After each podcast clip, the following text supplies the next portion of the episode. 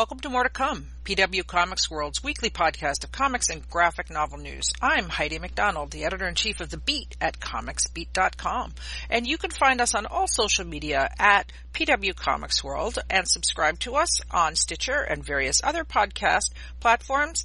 And as always, we love to hear from our listeners, so make sure you give us a rating. So, I am very pleased to be here today with Kay O'Neill, a graphic novelist uh, from New Zealand uh, with their new book, The Moth Keeper. Hey Kay, how's it going?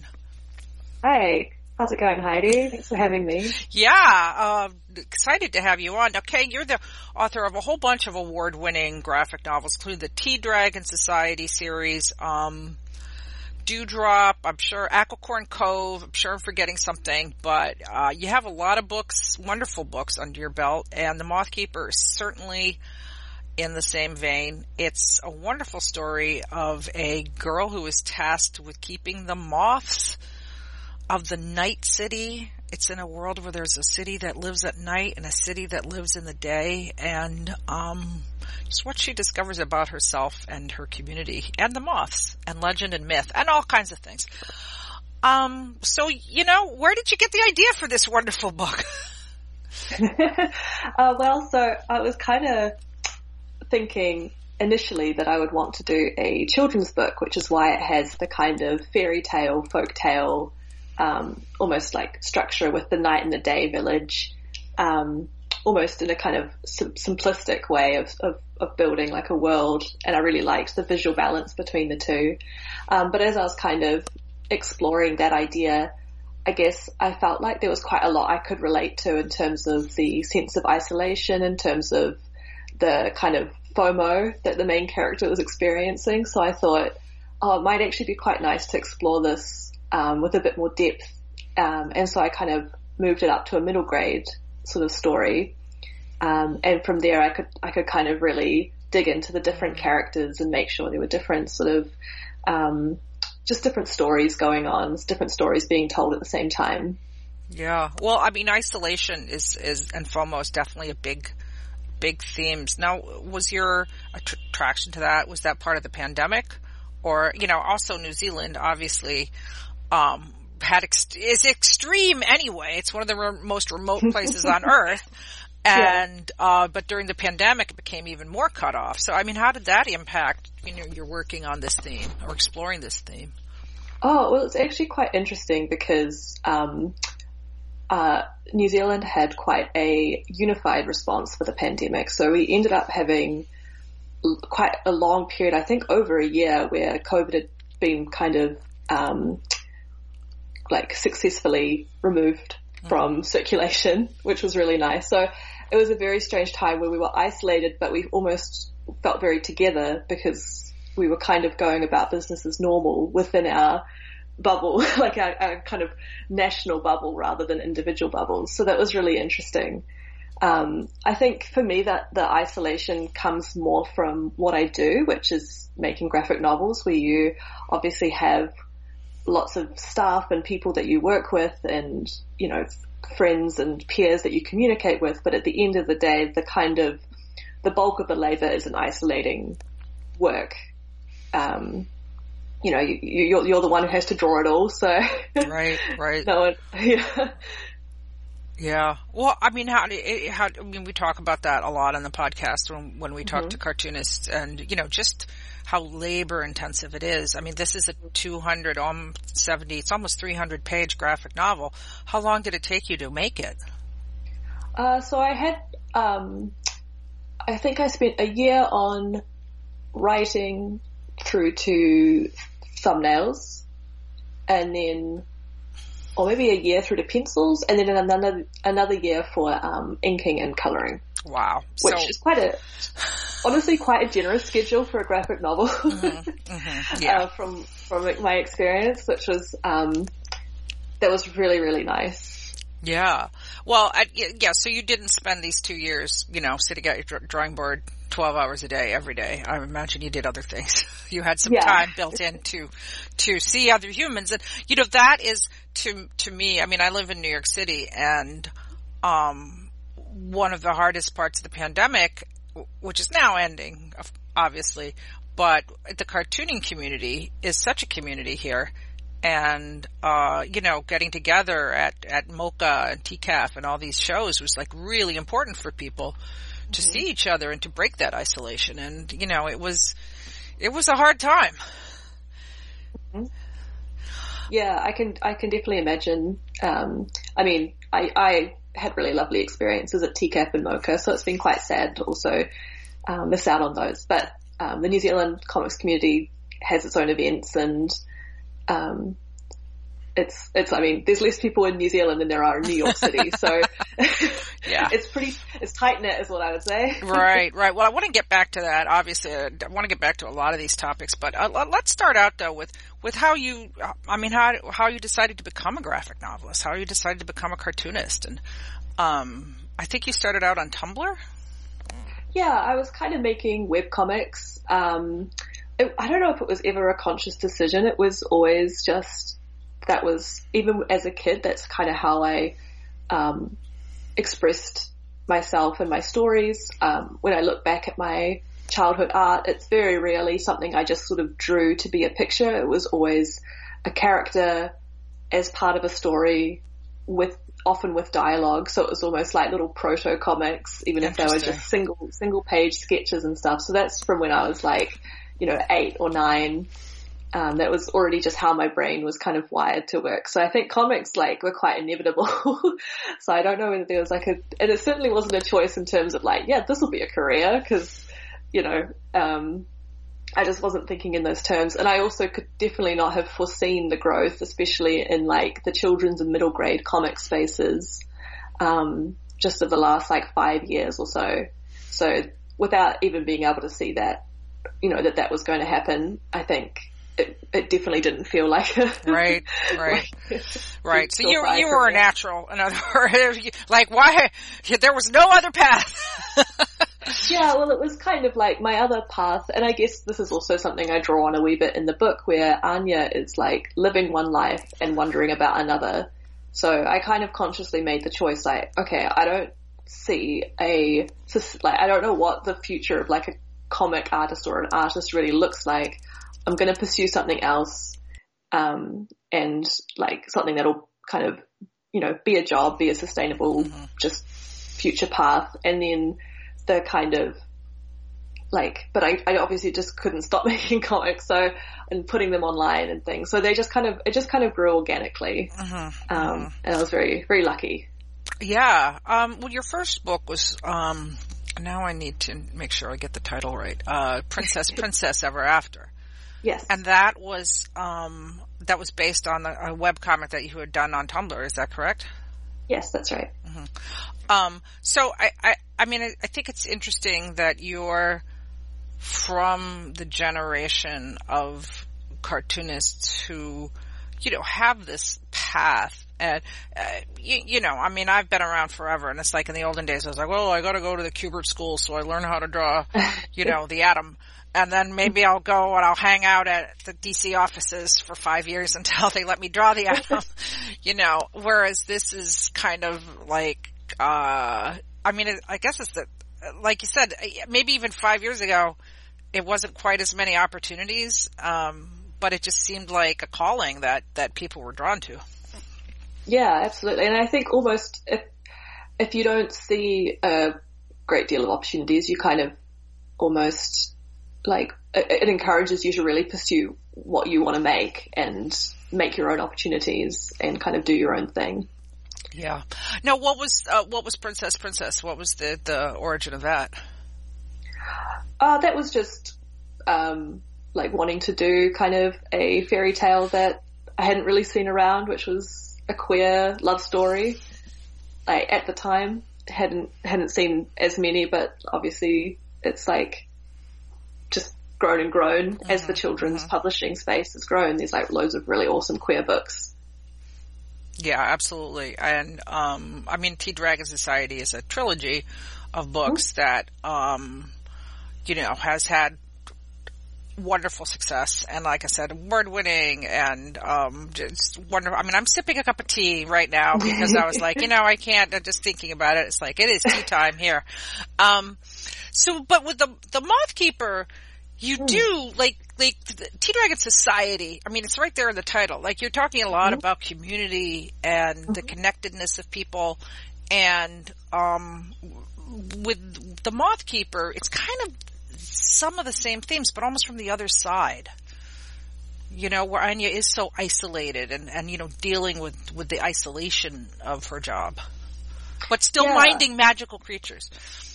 Yeah, yeah. Well, I think, you know, a lot of, like, young people kind of go through that struggle of feeling really alone. Um, and I think, you know, like, not everyone's kind of lucky enough to just have a society that just naturally forms around them, but sometimes it's also possible to be overlooking the community that you have or like that, that is kind of nearby. So I think, um, that's kind of part of what I want to explore with that.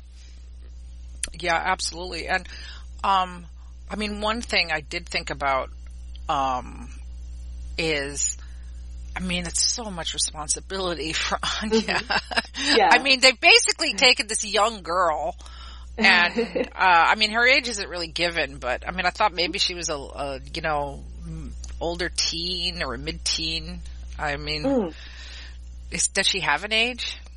Uh, she's probably around like between 13 and 15. Okay, so she's definitely, it, it, it's like, uh, you know, Star Wars. They make the, the yeah. young girls are the rulers. Um, but yeah, so basically they're giving this teenager the responsibility for their entire society. well, yeah, so it's kind of, I mean, that's how it feels, right, when you're a mm, teenager. Mm, yeah. You've got the whole world on your shoulders. So that's, that's the kind of emotion that I really wanted to evoke was this feeling of just heavy weight. Mm. Um, but she also, you know, she wants to kind of prove herself like even when her mentor is like, we can just keep going together. We can, we can, you know, I can, you don't have to start being on your own yet. Um, she wants to because she wants to prove that she can handle this responsibility and that she's that she's capable of it. Right, right, yeah. No, that's a great. That's actually a, um, a really great metaphor. And she also, I mean, I don't want to give away the story, but there's also a lot of the legends of the these people of the society, and mm. um, you know, it has stories within stories. And uh, can can you can you just explain what the what the moths are in the story and uh, you know, how that impacts with the society? So it's kind of like the society is sort of based on a folk tale of, um, like the history of this moon spirit who was alone every night because everyone lived by the day and a group of, um, sort of villagers realized one day that this moon spirit was incredibly lonely and had no one around all night even though she like gave them the moon and the stars.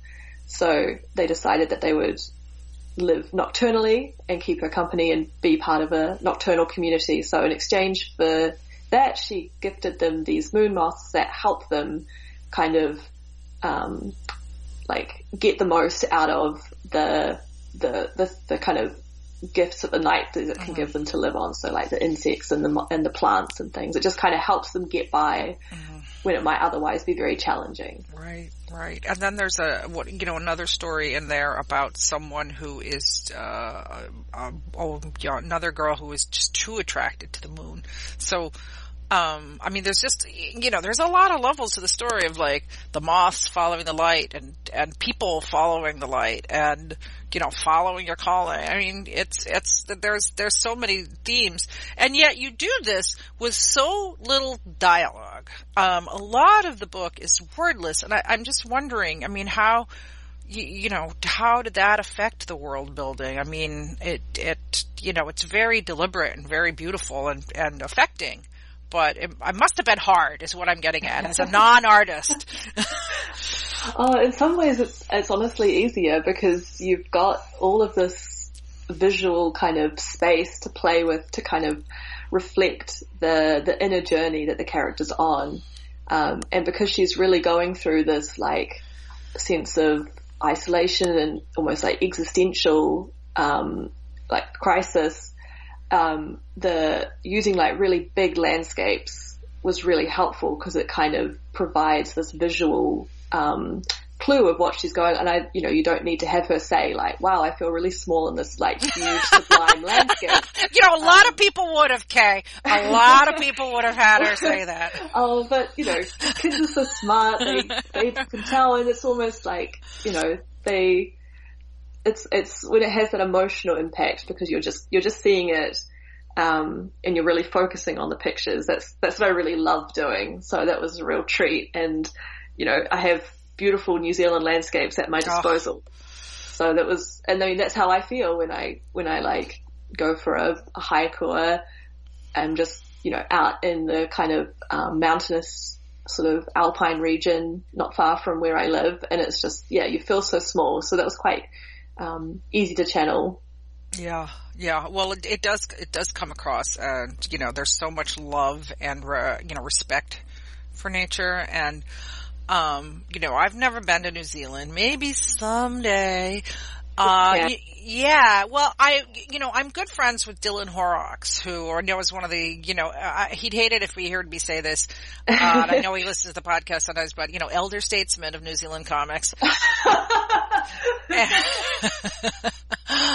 and oh, Dylan is comics dad. Yes, Dylan. Right. Yes. Well, he's so lovable. He's just such a lovely person. So, you know, he and I worked on a book together back when I worked at Vertigo Comics, and so I talked to him, and you know, quite a bit. And it was always like, oh, we can only talk at five, you know, there was only this tiny window of yeah. time that we could talk in because he had kids and he had to get them to school. But, you know, I'll, I'll never forget him telling me one time, it's like, oh, we're going on vacation and, or on holiday.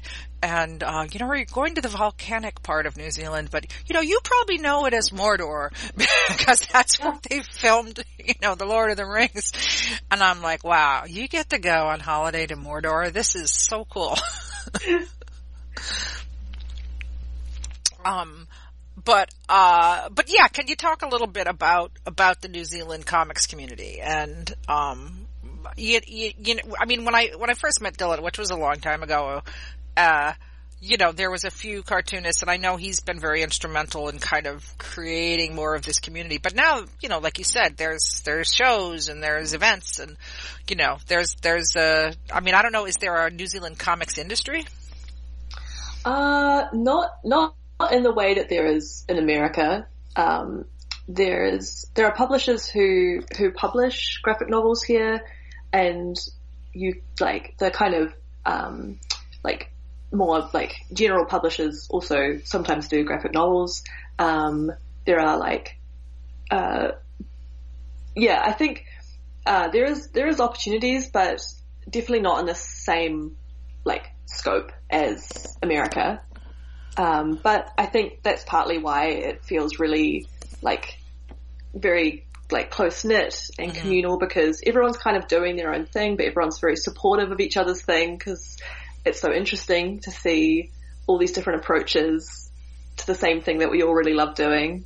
Right. Um, and I think, yeah, that's why there's probably like a real, um, you know, tradition of kind of creating opportunities for one another. There's also like a huge, um, like comics kind of history that I'm also just like not very familiar with. Mm-hmm. Um, I'm more familiar with the people of kind of my generation and, sure. um, you know, give or take. Um, but yeah, there's, there's, and there's like really, um, like the, I guess because here it kind of feels more, um, related to the zine community. Right. We have really good, like amazing zine fest. We've had a really long history of creating zines and like that's, that's like a, that's still like a really big part of the kind of creative community here. So I think that feels, it's more like ziny comics rather than glossy right, kind of right. big. yeah, are they physical zines? I mean, actual printed yeah, zines. Yeah. Wow, yeah, that's so old school. The Wellington Zine Fest is awesome. I haven't been yet, but I've heard it's extremely cool, so I really want to. Yeah, that's mm. in, that's in, it's interesting that. Um, I'm just having a lot of thoughts. I mean, you know, we we totally in America uh, we totally idolize New, New Zealand in so many ways for its beauty and just, you know, it seems like you have, you know, this society that has a lot of the rough edges sanded off. But it's like, I think it's because what you're saying, it's a small community. And, you know, when people are face to face, they don't do a lot of the acting out that people do on the internet. And that's really important. And we have that in New York too. You know, it's a big city, but it's kind of be a small town sometimes too. So, mm. um, but yeah, so I mean, so many, like I said, so much of your work is about community, and I know that that's a really important theme for you. You know, inclusion and, and community, and just you know how people get along together. Mm-hmm. It's an important lesson for kids. Yeah, and I guess I also really wanted to explore the kind of, I guess, the boundary between personal responsibility and community. And I guess that's kind of what Anya goes through sort of taking taking a personal responsibility, but then really it's kind of questioning like, well, is is this really something that you should be like doing alone? Like, yeah, this is a really like hefty kind of you know role to be taking mm-hmm. and it does mean that you have to be quite isolated so it's like is that is that the best way to be doing things is that actually like you know is it's kind of giving i hope giving tools to question sort of squish feelings of burnout, feelings of isolation, feelings of responsibility, and really like kind of trying to situate them. Yeah. In terms of the people around them, the community, and like not always necessarily um, feeling like, yeah, this is actually just like an individual burden. right, right, yeah. Well, it's a, it's a, it, yeah, well, it's a great message because I, I do think, you know, a lot of um, you know, a lot of the stories I grew up on were, you know, conflict, conflict, conflict. Mm-hmm. And, you know, that's what a story was. And I think there's, there's a lot of, of, you know, especially in graphic novels and kids graphic novels and, you know, web comics and just kind of the, a lot of the storytelling now isn't necessarily about conflict, but it is about exploration. And, you know, it's, it's another kind of, you know, obviously suspense and questioning and how will it turn out and all that, but it's a, it's a different approach. Very much mm. so. Yeah, I, I, think so. It's just, I think a lot of it tends to be the conflict is more internal mm-hmm. and it's kind of not relying on a sense of a external inherently malevolent force. It's kind of exploring just the different frictions that can occur between just people naturally and within ourselves. Yeah. Yeah. Um, well, another thing about the Moth Keeper is that you took up a whole new style for the book. And, uh, you know, there's a little note in the front that says you made the whole thing on an iPad with Procreate. Mm-hmm. Uh, now was that a new working process for you or how did that come about? Uh, that's actually how I did the other Tea Dragon books. Oh, okay. Uh, although the style does look very different. Um, the the style that I used for Tea Dragons was kind of like quite heavily influenced by children's illustration and especially like uh, Mary Blair kind of golden age of um, like kids books. Sure. You know, the previous golden age, we're also in a good, really nice golden age now, but um, kind of that kind of nostalgic kind of feeling uh, with the kind of lineless artwork and the colors and things. So that was uh, pretty labor intensive. That was it really limited the length of the books because I just they would just become too like it would just take me too long. Right. Um, if they'd been any longer than they actually were. so this this style um, kind of was a kind of like liberation, I guess, because it's like the the inking is much quicker, the coloring is much quicker, so it's kind of opened up the length of the story. Um, and so that's just given me a, a chance to kind of try and like add more layers or elements to it that I might have had to cut otherwise. Mm-hmm. Interesting. So is is um so I, am not an artist, okay? Now my mom is an artist and she sits on her iPad all day drawing. That's all she does. Oh, and, that's so cool. Yeah, it is. and then she, like, you know, in fact, when I was home for Christmas, she was like, oh, here, you know, here's an extra iPad Pro, Heidi, you can have it.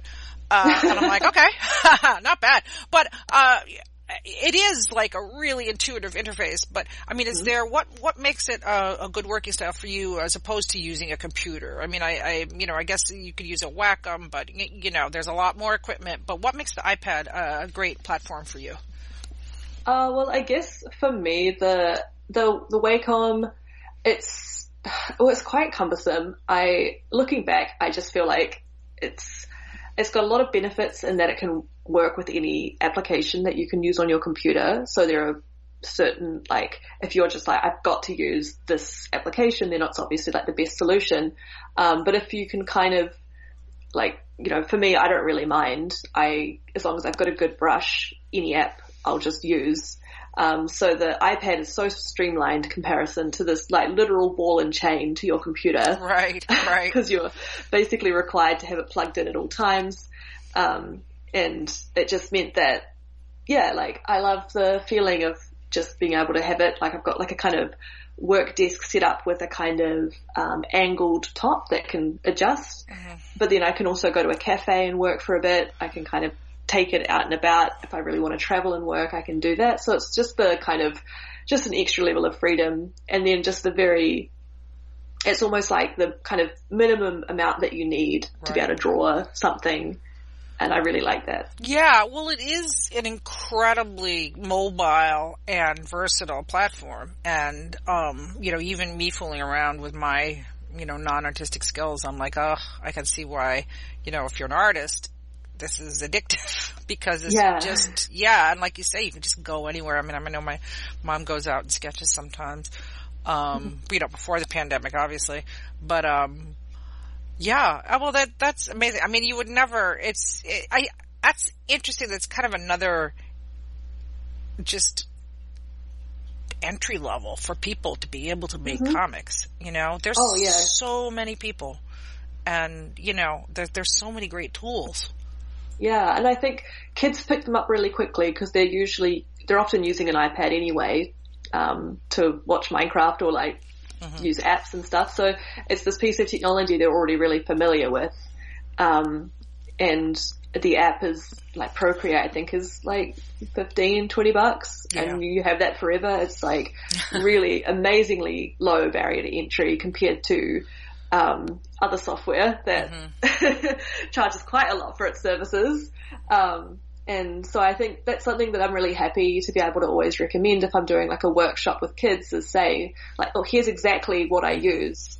And a lot of them already have the iPad. They can just get the software and they've basically got exactly what I have when I make my comics. It's not like this huge investment in materials or tools, mm-hmm. like specialized ones that you may not end up actually liking. It's quite like, and then it opens for them. They can use any brush that they want. They can like there's all these like free brush packs and all these kinds of things. Right, so it's really, right, it's really right. fun and open. Yeah, yeah, it's amazing. Um, what is is your, your writing process though? I mean, do you write with? I mean, again, you know, the dialogue in the Moth Keeper is so minimal so you know minimalist, really, mm-hmm. and um, but I, like, did you write it in layouts or how did you, you know, how how does that process work? Um, I still did a script, like just a normal script. Um, I'm pretty, very fortunate to work with, um, Whitney who's very trusting and, um, like, I didn't feel a pressure to kind of do, like, you know, thumb by thumb kind of scripting because I, I don't feel like that doesn't work for me very well. I quite like to, um, you know, figure all that out in the actual thumbnailing stage, like really play with different layouts once I've actually just got the script. And I guess because I had freedom with the length of it, I wasn't having to work to a specific page count. Um, it worked like I was able to kind of just do a dis- very descriptive script with minimal dialogue and get it okayed. So I really, really appreciate that because that's, that's definitely my favorite way to work. Well, there definitely would have been a lot of panel descriptions of Anya walks among the mountains. Anya walks, you know, I, I, am yeah, not sure. It, it, wouldn't have conveyed very well. It, yeah. It, it, really does have to just kind of be a bit on a faith basis. Right. when you're doing these like low dialogue kind of things. Yeah. But I mean, it's, my other work had it as well, so it's like there was kind of a visual reference point for what it might feel like, I think. Right, right. I mean, did you did you, I mean, you said earlier that you started out with, you know, one idea for this and then it kind of developed, um, a lot. I mean, did you, the, the story, did you, did you spend a lot of time working out the story or did it come to you? I mean, you know, like with the different characters. I mean, Anya, you know, has, there is this older moth keeper that's a mentor to Anya and, you know, they have a relationship and then she has a best friend and um, you know there's a lot of moving parts in the story. So you know did you did it all come to you like in a flash or did you did try this try that? No this one took quite a bit of working. Sometimes they do come in a flash but this one definitely didn't i think. Um, making sure i think making sure her emotional journey was really clear mm-hmm. was the kind of biggest um, like i guess as different elements sort of um, what would you say, like, sort of started integrating throughout the story. Um, I really wanted to make sure the focus was still on Anya's kind of mental journey and like, I didn't, with, with the, with the kind of like low dialogue, wanted to make sure it didn't feel, um, unclear why she was emoting or acting mm-hmm. in a certain way. Right. I kind of had to, I was, that's, that's kind of the, the, the, most challenging part was making sure that when it came to the kind of actions she takes that are a bit out of character or like, you know, um, against what she's been sort of intending this whole time, that it felt natural. Right. Right. Yeah, because it is, it is about, you know, it is, uh, very influenced by fairy tale, and you know it does have a kind of a strong, I would say fairy tale more than fantasy feel to it. You know, and and I don't want to say parable, but uh, you know, there's a lot. I think we've even mentioned there's you know some metaphors in there, and you know, getting getting that journey out. Um, you know, all the elements work together towards towards that goal. So did you, I mean, how was the process with Tea Dragon? I mean, you know, you have a pretty large cast there and, you know, all the dragons and all the keepers and, you know, again, it's, you know, pretty bustling community as opposed to the isolation of the Moth Keeper. You know, was that, yeah. did that come in a flash or was that something you worked out? Uh, that was also quite worked out. Yeah. Yeah. That was a little bit of back and forth. I guess, yeah, often with the, sh- yeah, cause you've got a short, those ones especially because I was wanting them to be on the shorter side or like, I guess what you'd call like lean or trimmed, mm-hmm. um, in terms of just extra scenes. Right. So I really wanted to try and make every scene kind of count mm-hmm. towards the ultimate goal of it. So that one, those took a little bit of like molding. Right, right. Now another theme that's really important in your work is inclusion and, mm-hmm. um, you know, as part, again, like, you know, of being part of the community and all your books have, um, a wide variety. You know, you have disabled characters, you have queer characters, you have non-binary characters, different colors and races and everything. And, um, you know, like you said with Princess Princess, that's something that kind of started right from the, right from the get-go. I mean, was that always some, you know, a theme that was important to you to bring into your work?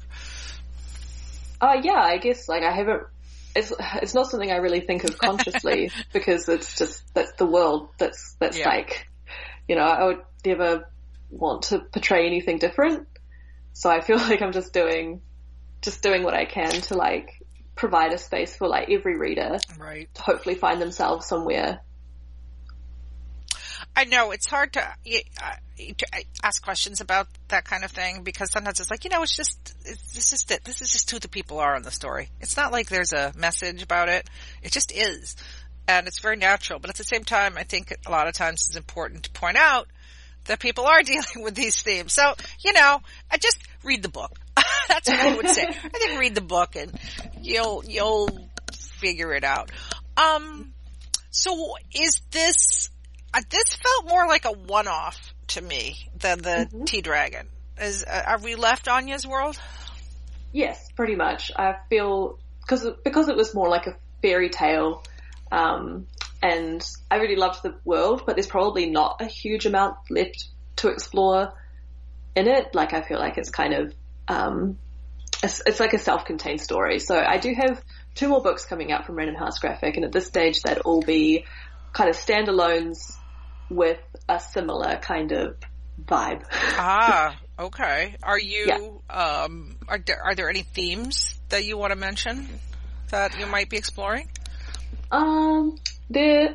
I mean, if you know me, you kind of know my themes. um, and I think it's more rather than um, the themes. I'd say I'm really enjoying this kind of different style and the um, the different sort of pace of storytelling that I can achieve with it. So I'm just kind of working on hopefully saying saying more with less is my goal for these books. So, uh, yeah, do you think you might use a different storytelling or art style for them? Uh, no, quite similar, but like, um, just, just a slightly different like world and different approach. Mm. Mm-hmm. Ooh, intriguing. Well, definitely got, uh, you know, definitely something to look forward to. But, you know, I, I have to always ask the, hey, what's coming next? Or even though you just launched this book, I think it's coming out, yes. you know, in two weeks and um, you know, you, you're focused on this book, but it's always like, what is the next thing? We always have to, we always have to ask that question. But now, will you be touring at all for this book, or you know, coming coming to TCAF or MoCCA or any shows, or? Uh, not at this stage, no. Um, hopefully, I mean, it still feels so surreal that travel's a thing. So, um, I, I haven't had any plans yet, but I would love to come back to the um, the shows like MoCCA and TCAF and VanCAF. I really love them. Yeah, yeah. Well, I yeah, I got to go back last year, and it was um, it was just so much. It was just so great. It was just so great to be part of this community again. You know. Yeah. And um, there's just so and there's just so many books and you know creators that I had never heard of who are amazing. Um, do you? I mean, you mentioned Mary Blair. Uh, is there any other artistic influences on you that you know you want to give a shout out to? Uh, fully brain blank. okay. But um, actually, there's a um, with with the way that I'm kind of trying to draw these comics with a lot of sort of motion and uh, kind of movement with quite simple designs. Um, a artist called Fumiko Takano is a really big inspiration, and I think her works have not been translated very much into English. Um, how, do you, how do you spell that? Uh, I can give it to you in the chat. Okay, okay, yeah. Okay. um, yeah. But she's, she's really fantastic and, um, has like, I think has a really strong influence within like manga artists, but maybe not quite so well known outside right, of Japan. Right. But she just does really like amazing, like just filling the space with these really simple shapes and really simple lines mm-hmm. and creating like you, you just think like this is such a simple shape, but it's got such a sense of mm. like 3D ness to it. So I think that's something that I'm really aspiring to and, and, trying to work towards because I think the more simple your designs are, the, mm. the easier you're making life for yourself as a graphic novelist. right. really communicate their kind of you know, their, their life and their, and their style. Um, yeah. Yeah. I mean, that's it. Your, I mean, your character, I, I, I do think minimalism is kind of, um, one of the characteristics of your work and, um, in a, you know, and again, in a, in a way that you've boiled it down to its essence, like you said. And, um, you know, you don't need extraneous. Sometimes you don't need extraneous details and rubble and all that stuff. I mean, it certainly makes your life a lot easier when you've like really gotten rid of the stuff that didn't actually need to be there. well, the, you know, uh, Jack Kirby always said it's about shortcuts. You know, who was able. I love to, shortcuts. Right, uh, all cartoonists do. That is, uh, that is, um, you know, the cartoonist friend is the shortcut. Um, well, this is uh, this is great. Um, it's really great talking to you about the Moth Keepers. Anything else about the book that that we need to know before before we sign off? Uh, no, I think that's about it. Yeah. Well, it is what it is. Yeah. Well, it, what it is is a really beautiful story and a really beautiful book, and um, I you. I think people are really going to uh, enjoy it, and kids are really going to get a lot out of it. So. Um, thank you. Yeah, well, you're welcome. Thank you. Uh, thank you for taking the time, Kay, to uh, talk to us today. Thanks for making so many great graphic novels. And, um, you know, uh, we are, again, we're on all the platforms and on all social media, and we come out every week on Publishers Weekly. And uh, thanks again, Kay. Thanks so much for having me. And as always, there will be more to come.